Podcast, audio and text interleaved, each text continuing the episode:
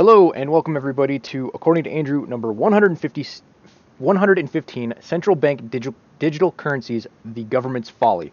Um, there have been kind of a lot of rumblings and talks about this and a lot of concern over it, and I don't. Um, th- there is a reason to be concerned, but I think if you frame this in a different way, it's going to be a larger blunder on the government's uh, decision to roll this out than it is um, going to be an issue for us as just everyday citizens um, working under the governmental power structure. The uh, reasons for this we'll get into. Uh, the reason that it's kind of come up in various circles recently is because of uh, the CBDC uh, rollout, um, which is the acronym for central bank digital currency, which is what I will be using uh, throughout this uh, podcast but there's a rollout to various banks to try it out, and uh, this could be an issue, uh, but we will kind of see exactly uh, how it plays out. So, without further ado, let's get into it. Um, so this concern of central bank digital currencies is overblown. If they create uh, a central bank digital, digital currency (CBDC) uh, and use it in the manner that people claim they will, which is to limit your ability to, to transact um, depending on a social credit system, then the CBDC is no longer money as it is not a fungible uh, thing and it is instead a coupon to be redeemed for certain things. Well, this already exists and it's called food stamps and welfare. Uh, if the government tries to turn all currency into uh, coupons like food stamps, they will immediately lose all control uh, as the money will stop being money overnight. Uh, a black market will pop up and a new money will be used uh, in, instead of it. Uh, this already happens with people on welfare. Uh, they're they will go get uh, their food with their food stamps, um, and then they will sell it at a lower rate than you could possibly even buy it for, uh, just so that they can get that cash that is a fungible currency that they can then use to transact how they please. Uh, if you expand welfare, this only becomes the norm for everyone. Uh, prison's the same thing, where if you have a fungible currency, the fungible currency is cigarettes or other commonplace barter items since this new uh, currency is supposed to be digital, I can almost guarantee you the black market currency will be some form of physical. Uh, on top of this, the government isn't technically competent enough to create a actual CBDC uh, that is a cryptocurrency. Um, I knew someone that worked for the VA, and instead of going, uh, the the website was so broken that instead of navigating through the website to find the various things that you need to do, they would leave the website, go to Google, Google what they were looking for on the VA website and then go to the web page through that. If the government can't make a functional website, they won't be able to code a cryptocurrency. If anything, uh, this is simply a rebranding of the current Eurodollar uh, system that exists. And another thing that kind of ties back into this is actually my previous video, uh, which I suggest people go watch, which is on how um, Gresham's law works and how good money, bad money drives out good. Um, I think this uh, CBDC would be dropped like a hot potato uh, due to Gresham's law. I guess that would be the verse. I don't know, but I basically the the it would be so restrictive that it wouldn't function as a currency, and I think it would lose out in the marketplace almost immediately. And while governments do have some form of control over um, the currency that's used within their um, various markets that is limited to uh, having the con- like the currency be functional. Like if you change the currency to be so limited and so non-functional that it ceases to be a currency, then something's going to take its place because we need a currency to be able to transact between peoples. And because the government has dropped the ball in their responsibility to provide that currency, uh, that's where a alternative will pop up. So it's not so much a challenge to the government money; it's that the money, the government failed in its responsibility to provide a money. uh, then on top of this, uh, I'm also very dubious as to the viability of going all digital. There are too many old people that can't or won't adapt to a new system. Uh, they can. Uh, on top of this, they can barely keep the lights on in California, and Europe is currently going uh, deindustrializing. If there's no electricity, there won't be any digital money. Um, Plus, there is 30% of Americans that are bankless and only use cash. There, and demand for cash has been growing every year at about a rate of 5% per year, which is higher than the 3% rate of inflation that is typical within, obviously, you know, we're not going to get into the inflation thing, but basically, it's been growing at a rate faster than inflation, which means there's more and more adoption of and more and more people working in a gray slash black economy. Um, I think getting these uh, these bankless people and these people that are, um, you know, old and not technically, or not tech, not te- uh, technical is not the right word. Uh, computer literate, let's say. Um, getting these people onto a CBDC type system will be very hard. These people basically, uh, a lot of these people already live, especially the bankless people, already live in a black slash gray economy. Uh, so uh, being forced to make the change to a full-on black economy, if something like a CBDC got rolled out, wouldn't uh, would probably be easier for them than they think. And as I talked about with the welfare thing previously, uh, it's really easy to kind of work in a hybrid system where you're like, all right, well, I'll take the government money and I'll turn it into whatever the heck I want, and I'll do my do that thing, and I probably won't pay taxes because, um, you know, the all the money I transact in uh, makes it so that um, my overall pr- uh, government government uh, gives Caesar what is Caesar's, right? So, uh, I, if you don't make uh, enough money to pay taxes to the government in their own currency because they basically destroyed their currency by making it non-transactable, then you don't get to pay taxes because you're like, well, I didn't earn, um, you know, 100,000 CBDCs within a year. I uh, earned like 100,000 of the black market currency. Well, guess what? That's outside of the jurisdiction of the government, so you don't get taxed on that pretty wonderful. um, I'm not saying don't pay taxes. Uh, but this is the poten- one of the potential issues and things that the, the government's going to shoot themselves in the foot with if they actually roll this thing out. Uh, CBDC is uh, basically welfare on steroids. Uh, but the current welfare Ponzi scheme is collapsing in front of our eyes uh, because there isn't enough productive people to support it. So how is this supposed to work if everyone goes on to welfare? Uh, we actually got a trial run of this um, that we'll get into. Uh, also, with the economic collapse uh, seeming to accelerate in current uh, months, I don't think they will have time to slow roll this out. So, you know, boil the, the frog in water kind of thing.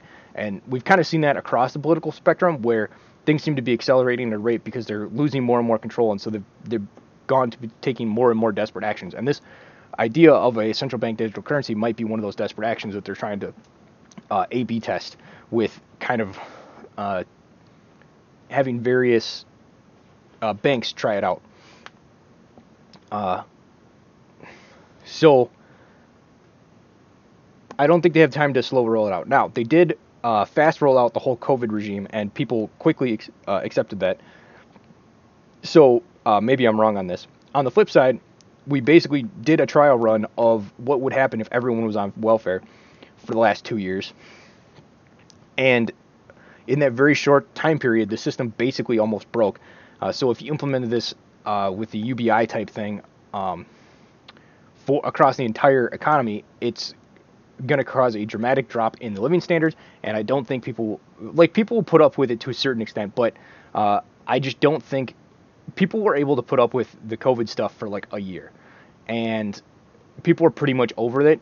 And I, we have there's a lot of questions up in the air because uh, there's a lot of things that changed, and we're tr- we're still trying to figure out exactly what's going to stay and what's not going to stay, like working from home and things like that for um, our our systems of government and stuff, or not systems of government, but like society and how we we operate. A lot of that's changed because we are basically in a wartime.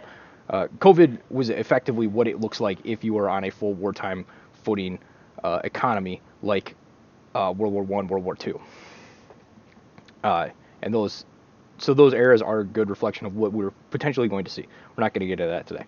Um, so we've seen basically how this could potentially break the system in a very short order.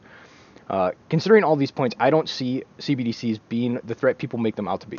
I would say the government officials are not foolish enough to make the mistake, but uh, with the track record so far of destructive actions uh, is quite impressive. So I wouldn't put the, it past them to, for them to shoot themselves in the foot. Additionally, a country can function perfectly well uh, in this manner that I just described, with the black markets and stuff like that. Uh, there, the black market in Italy is twice the GDP of the official economy of Italy, and Italy is the third largest economy in Europe. And I believe likewise for Argentina. I don't know about the specific stats on Argentina, but uh, they basically ha- operate fully within a gray slash black economy. And they, I mean, it's not great. They have inflation issues all the time, but like, you know, people aren't starving to death. It people can get along with their lives without too much trouble. Uh, the problem with this is it limits the trust uh, that can be built within a society, and without that, severely limits growth potential. Oh, uh, I think operating in a black market as the norm can be corrosive to society as it makes underhanded dealing the norm. This limits the trust that can be built into a society, and without that, uh, severely limits growth and potential. Because morality and trust are the core business foundations that you use to for economic uh, activity that can build an economy, right? Uh, you got to be able to trust that the person that's going to pay you isn't going to try to steal your stuff, and and there's a lot of tr- um, I know a lot of things that crypto and stuff like that has been pushing trustlessness, and the idea of trustlessness is reducing the amount of middlemen, is and, and reducing counterparty risk. And while I think that is important, uh, to have a functional economy, there's always going to be uh, a lot of counterparty and stuff like that. And the more that you can actually trust them, and everyone uh, follows through on all the promises that they make, the more economic growth that you actually get. Uh, that's what a lot of that stuff underlies the actual economic growth you get out of a, a system. but anyway, um, so this limits the trust that can be built in society, uh, which severely limits growth potential. Uh, but comparing this to the alternative doom that people have been spelling out with CBDCs, I will take a black market every day. Now, uh, learning to operate in a black market is a, another aspect entirely, but if you have a community to exchange resources with, uh, it may be more seamlessly than people realize. And this is uh, something that goes back to the uh, hashtag do not rely. Make sure that you are taking your steps to uh, build communities, build uh, know your neighbors, grow a garden, have local supply chains and local places where you get, and you don't have to do like everything all the way. all the way, or you can just do like little aspects of it, right? But if you know someone that knows someone, like it can build on itself. Um, you know, uh, I just had one yesterday where uh, my mom or something like that was getting a haircut, and then she was talking to her, and then like that lady's uh, boyfriend or husband or something like that uh, fixed cars, and so I ended up getting my car fixed through him, uh, which ended up being a better deal for me and him, and it worked out. And so like there's just like little things like that that um, can add up throughout society and uh, make it so that you don't need all of the uh, you can find businesses and, and people to work with in this black market type thing easier than maybe people suspect. uh, so, as a final point, uh, people with people when they look at these government policies uh, seem to think that there is a no re- no reaction to any action, and with kind of how COVID went, like I can understand why there is that reticence, but there was a reaction to it, and it's one of the reasons that we didn't get um, as bad as it got. We didn't get uh, vaccine passports or some other other force type stuff because certain people drew lines earlier and they realized they couldn't push it that far. Uh, so if they think about implementing a, a CBDC uh, that is, so the way people think about this is uh, if they look to implement C, uh, CBDC, uh, that it is game over and there is nothing that can be done. So if it gets implemented, it we're done. Uh, this is obviously a lie, and the reaction will be a black market that will probably come to be more dominant than the real economy. I don't mind the alarm bell ringing of the people that are talking about CBDCs and trying to divert from the potential problem before we get there. Because uh, that was one of the things that caught us off guard with COVID was um, it was like it's here. This is what's happening. Boom. And like because there was no a, a lot of people that were uh, your everyday political pundits uh, kind of got blindsided by that. Um, it's not that they went along. Some of them went along with it a little bit, but uh, for the most part, the the major thing that happened is they didn't have a solution to the crazy reaction that was created in that moment, and so the government was able to run with it. Uh, whereas there is natural resistance to this built in ahead of time. So for them to kind of ramrod it through, they need uh, something that's going to blindside people uh, that are trying to resist it.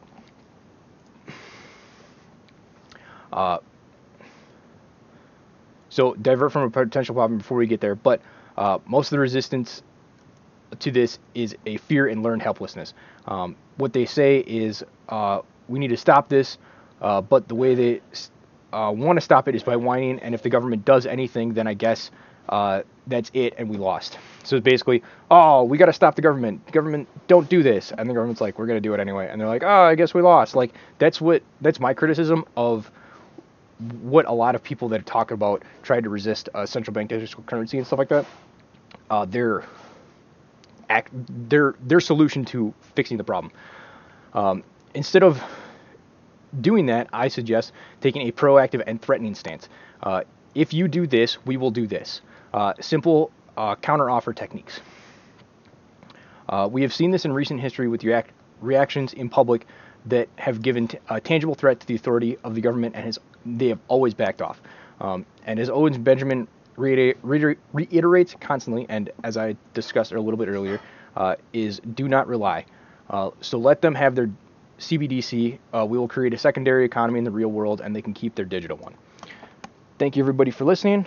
Uh, I am on uh, BitChute and YouTube and everywhere that uh, podcasts are. So if you guys give me a listen, I would greatly appreciate it. And thank you guys for the time that you spent listening to me.